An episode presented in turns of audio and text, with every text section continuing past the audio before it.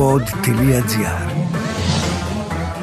Γιατί κύριε καθηγητά με την Ερατό Ζουρουφίδου και τον καθηγητή Αθανάσιο Τσαφτάρη. Τι σχέση μπορεί να έχουν τα προβιωτικά με την αρχιτεκτονική και τη λάσπη; Τα προβιωτικά βακτήρια και οι προβιωτικοί μύκητες μας έχουν απασχολήσει πολλές φορές σε αυτό το podcast. Έχουμε μιλήσει για τη σημασία που έχουν ας πούμε τα προβιωτικά τρόφιμα για την υγεία μας. Εκτός από τα τρόφιμα όμως υπάρχουν και άλλες πηγές προβιωτικών οι οποίες έχουν εκλείψει λόγω της εντατικής αστικοποίησης. Μήπως η λύση βρίσκεται στις λάσπες και τα χώματα; Καλησπέρα κύριε Τσεφτάρη. Καλησπέρα. Τι κάνετε, πού σας πετυχαίνω σήμερα αυτή την καλοκαιρινή μέρα; Ετοιμάζεται να βρέξει ο καιρός. Θέλω να πιστεύω ότι δεν θα βρέξει γιατί αν δεν βρέξει θα πάμε πλέον με την οικογένεια προς τη Χαλκιδική. Για μπάνια; Και για μπάνια αν είναι τα νερά ζεστά. Αν βρέξει συνήθως τα νερά έχω κρύα. Όπως και να έχει σας Αλλά ζηλεύω. που θα πάει με τον ένα με τον άλλο Είναι. τρόπο είτε σήμερα αύριο θα ζεστάνει. Καλοκαίρι είναι. Εμείς εδώ στην Αθήνα συνεχίζουμε και λιώνουμε στη ζέστη, αλλά δεν πτωούμαστε και σήμερα θέλω να κάνουμε μια συζήτηση πολύ σημαντική και βοηθητική για όσους μας ακούνε, που έχει να κάνει με τα προβιωτικά. Έχουμε μιλήσει για τα προβιωτικά, τα οποία παίρνουμε από τις τροφές, έχουμε πει πόσο σημαντικά είναι. Βεβαίως και πόσο μεγάλη σημασία έχουν στην προστασία της υγείας μας, πόσο σημασία έχουν κάποια τρόφιμα που τα παίρνουμε ακριβώς για να πάρουμε τα κατάλληλα προβιωτικά μέσω των τροφών κλπ. Ακριβώς, αλλά έχετε αναφερθεί εσείς και στα προβιωτικά του σώματος και του δέρματος συγκεκριμένα. Και έχουμε πει ότι πρέπει λίγο να εμβαθύνουμε σε αυτό το κομμάτι. Είναι σημαντική ομάδα προβιωτικών και αν θυμάσαι κάναμε μια ανοίξη διότι επειδή ακριβώς τα παίρνει το παιδί από το χώμα, από τη λάσπη, από το εκεί που θα καθίσει να παίξει με τα χώματα κλπ. Τώρα όμως στο σημερινό σχεδόν αποστηρωμένο περιβάλλον των παιδιών αυτού του είδους η ομάδα των προβιωτικών λείπει και χαίρομαι που κάνουμε αυτή τη συζήτηση γιατί θυμάμαι είχα γράψει ένα άρθρο με τίτλο «Το έκανα γιατί εγώ στην οικογένειά μου έχω δύο αρχιτέκτονες». Είναι και η γυναίκα μου αρχιτέκτον, ε, τώρα βέβαια είναι, δεν εργάζεται, αλλά και η κόρη μου είναι αρχιτέκτον. Είχα λοιπόν για αυτούς κάνει ένα τίτλο σε ένα άρθρο «Τώρα τα προβιωτικά να τα βάλει και τη σκέψη της και η αρχιτεκτονική». Για πείτε μας λίγο γι' αυτό. Έτσι είναι, γιατί τα παιδιά πρέπει να ακουμπήσουν τα χώματα, πρέπει να λασποθούν, πρέπει να βάλει το δάχτυλό του στη σκόνη και μετά να πάει στο σώμα του να σκουπιστεί με τη λάσπη και ούτω καθεξής. Όσο δύσκολο, όσο μέσα σε εισαγωγικά βρώμικο φαίνεται, όχι θα λερώσει το παντελονάκι του, όχι τα χέρια του, όχι τα μούτρα του κλπ. Αυτός είναι ο μοναδικός μηχανισμός, αυτός είναι ο δρόμος από τον οποίο το παιδί μετά τη γέννησή του πρέπει να πάρει μέσω αυτών των ας το πούμε των συνηθιών τα προβιωτικά μικρόβια που είναι στο χώμα. Άρα να πούμε σε όλες τις μαμάδες να ηρεμήσουν και να αφήσουν τα παιδιά να κυλιστούν λίγο παραπάνω στις λάσπες. Βεβαίως. Και όχι μόνο στις μαμάδες αλλά και στις αρχιτέκτονες και στον κόσμο και στους δήμους κλπ.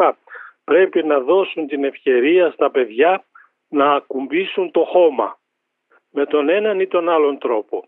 Βλέπω σε όλες τις πολυκατοικίες αυτή τη συζήτηση και είχαμε τους αρχιτέκτονες την γυναίκα μου και την κόρη μου κάνουν πλακόστρωτα εκεί στις πολυκατοικίες, στα ισόγεια, στα πάρκινγκ εκεί να βάλουν τα αυτοκίνητά τους μπροστά στην αυλή, να, πλάκες κλπ. κλπ. Τσιμέντα στα πεζοδρόμια, πλάκες στα πεζοδρόμια παντού.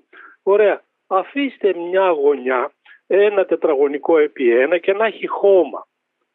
Να κατέβει το παιδί ή τα παιδιά τους της πολυκατοικίας και να παίξουν εκεί, να λερωθούν. Ας λερώσουν και το παντελονάκι τους, ας λερώσουν και τα δάχτυλά τους. Είναι σίγουρο ότι θα κάνουν λίγη λάσπη, θα ακουμπήσουν το δάχτυλο, θα πάει να το σκουπίσει πάνω του, όχι στο δέρμα του, όχι στο παντελονάκι του, αλλά είναι ο μόνος τρόπος τα παιδιά να πάρουν αυτά τα προβιωτικά μικρόβια από το χώμα. Άρα ακόμη και σε αυτό το περιβάλλον το πολύ αστικό που είναι μέσα στο τσιμέντο μπορούμε να βρούμε λύσεις έτσι; Φυσικά και πρέπει. Εγώ είπα και ήταν λίγο άγρια ας το πούμε αυτή η πρόταση, είπα να μην δίνεται άδεια στους μηχανικούς και στους αρχιτέκτονες την ώρα που περνάει το σχέδιό τους και η πρότασή τους από την πολεοδομία να μην δίνει την άδεια νοικοδόμησης αν δεν δει ο μηχανικός της πολεοδομίας και ο αρχιτέκτονας ένα τετραγωνικό σκάμα που θα λέει ότι αυτό είναι ένα σκάμα με χώμα για να παίζουν τα παιδιά. Τα έχουμε αποστηρώσει τα παιδιά από τα προβιωτικά μικρόβια του χώματος. Πολλά προβλήματα στην υγεία τους οφείλονται και σε αυτήν την έλλειψη αυτής της ομάδας των προβιωτικών μικροβίων. Πείτε μας λίγο τι προβλήματα υγείας δηλαδή μπορεί να είναι αυτά; Πολλά και ποικίλα, κυρίως το άσθμα. Δεν σας φαίνεται παράξενο; Πρωτόγνωρα, δηλαδή τα παλιά χρόνια όσο εμείς στα χωριά μας μεγαλώναμε μες στα χώματα. Δεν είχαμε ακούσει ποτέ νέα παιδιά, μικρά παιδιά να έχουν άσθμα. Να αρχίσουν δηλαδή να έχουν προβλήματα με το αμυντικό του σύστημα κλπ. κλπ. Τώρα ξαφνικά βλέπετε πάρα πάρα πολλά μικρά παιδιά από πολύ μικρή ηλικία να αναπτύσσουν άσθμα. Και δεν κάθεται κανένας να προβληματιστεί. Με παιδιά, τι είναι αυτό που άλλαξε μέσα στα 40, 50 χρόνια, 30, ας το πούμε τόσο πήρε να ενηλικιωθεί η γενιά μου και τελείως ξαφνικά έχουμε τέτοια μεγάλα ποσοστά άσθμα στα παιδιά. Δεν αναπτύσσεται σωστά το αμυντικό του σύστημα, δεν εκπαιδεύεται σωστά το αμυντικό του σύστημα, δεν εκπαιδεύεται έγκαιρα το αμυντικό του σύστημα, έτσι ώστε να μάθει και να ξέρει ότι αυτά είναι φιλικά, προβιωτικά μικρόβια, μην τα χτυπάτε. Και φυσικά αν είναι με τη σκόνη τα παίρνουμε ακόμα και τα πνευμόνια μας, δηλαδή περνάνε και μέσω εκεί. Άρα πρέπει να εκπαιδευτεί το αμυντικό σύστημα έγκαιρα την ώρα που είναι η ώρα. Θυμηθείτε κάναμε μια συζήτηση για αυτό το θέμα πότε ο οργανισμός εκπαιδεύει το αμυντικό μας σύστημα. Πότε μαθαίνει να ξεχωρίζει πρόσεξε αυτά τα αντιγόνα είναι δικά σου. Είναι το δικό σου αίμα, είναι το δικό σου δέρμα, είναι το δικό σου ιαλουρονικό κλπ. κλπ. Μην τα χτυπάς. Να μην είσαι αλλεργικός σε αυτού του είδους τα αντιγόνα. Όπως επίσης και με το γάλα. Πρόσεξε αυτό είναι δικό σου γάλα, αυτό θα μεγαλώσεις. Μην το χτυπάς αυτό γιατί αν είσαι αλλεργικός στο γάλα τι θα κάνουμε. Επομένως τότε που εκπαιδεύεται το αμυντικό μας σύστημα να ξεχωρίζει τι πρέπει να χτυπάει σαν ξένο σώμα, σαν μικρόβιο που έρχεται να τον προσβάλλει και τι είναι αυτό το φιλικό, το προβιωτικό, το δικό του κλπ. κλπ. πρέπει να γίνεται σωστά έτσι ώστε να γλιτώσουμε από αυτή τη μάστιγα των προβλημάτων που αναπτύσσονται στα παιδιά, όπως είπα, πρωτόγνωρα για αυτές τις ηλικίες. Πάντως, ε, αντί να γίνεται αυτό που λέτε εσείς, βλέπουμε ότι ας πούμε και οι παιδικές χαρές πλέον είναι κάτω με αυτά τα προστατευτικά τα πλαστικά. Δεν ξέρω αν τις έχετε δει. Αντί για το χώμα βάζουν κάτι προστατευτικά πλαστικά κάτω για να μην χτυπάνε τα παιδιά. Φυσικά δεν θέλουμε να τραυματίζονται τα παιδιά στα πλακάκια ή στις άκρες, στις γωνιές κλπ. Όλη η ιστορία είναι να τους δώσεις την ευκαιρία λίγο μαζί με άλλα παιδάκια να κάτσουν στο χώμα, να βάλουν το δάχτυλο στο χώμα, να λασποθούν, δεν χάθηκε ο κόσμος, ας λερώσουν το ρουχαλάκι τους. Σημασία έχει να έρθουν σε επαφή με αυτήν την σημαντική πηγή προβιωτικών μικροβίων που περνάνε σε εμάς μέσω από το χώμα. Να σας ρωτήσω κάτι. Είπατε βέβαια ότι είναι σημαντικό αυτό να γίνει νωρίς στη ζωή ενός ναι, ανθρώπου. Όταν εκπαιδεύεται το αμυντικό ναι. Αλλιώς, αν το κάνεις πολύ αργότερα, τότε το παιδί θα το αναγνωρίζει σαν ξένο σώμα και θα το χτυπάει. Ο λόγος που ρωτάω είναι για να ξέρουμε αν έχει νόημα και εμείς που είμαστε μεγαλύτεροι να όχι τώρα, δεν μπορούμε να εκπαιδεύσουμε τώρα το σύστημά μας.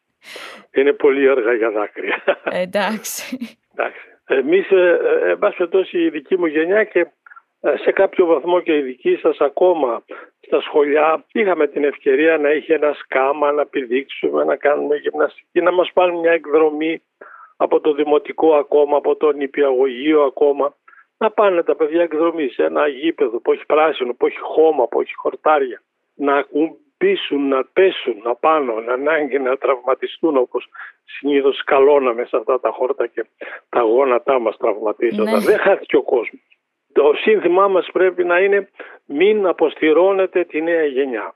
Αφήστε λοιπόν τα παιδιά να λερωθούν. Έτσι ακριβώς. Αυτό να είναι το σύνθημά και μας. Και αυτό είναι το σύνθημά μας. Σας ευχαριστώ πάρα πολύ για τη συζήτηση κύριε Τσαφάρη. Και εγώ, να είστε Καλό καλοκαίρι. Επίσης, να είστε καλά. Ακούσατε το podcast «Γιατί κυρία καθηγητά» με την Ερατό Ζουρουφίδου και τον καθηγητή γενετικής και πρώην Υπουργό Αγροτικής Ανάπτυξης και Τροφίμων Αθανάσιο Τσαφτάρη. Αναζητήστε όλα τα επεισόδια της σειράς στο pod.gr, Spotify, Google Podcasts, Apple Podcasts ή σε όποια άλλη πλατφόρμα ακούτε podcast από το κινητό σας.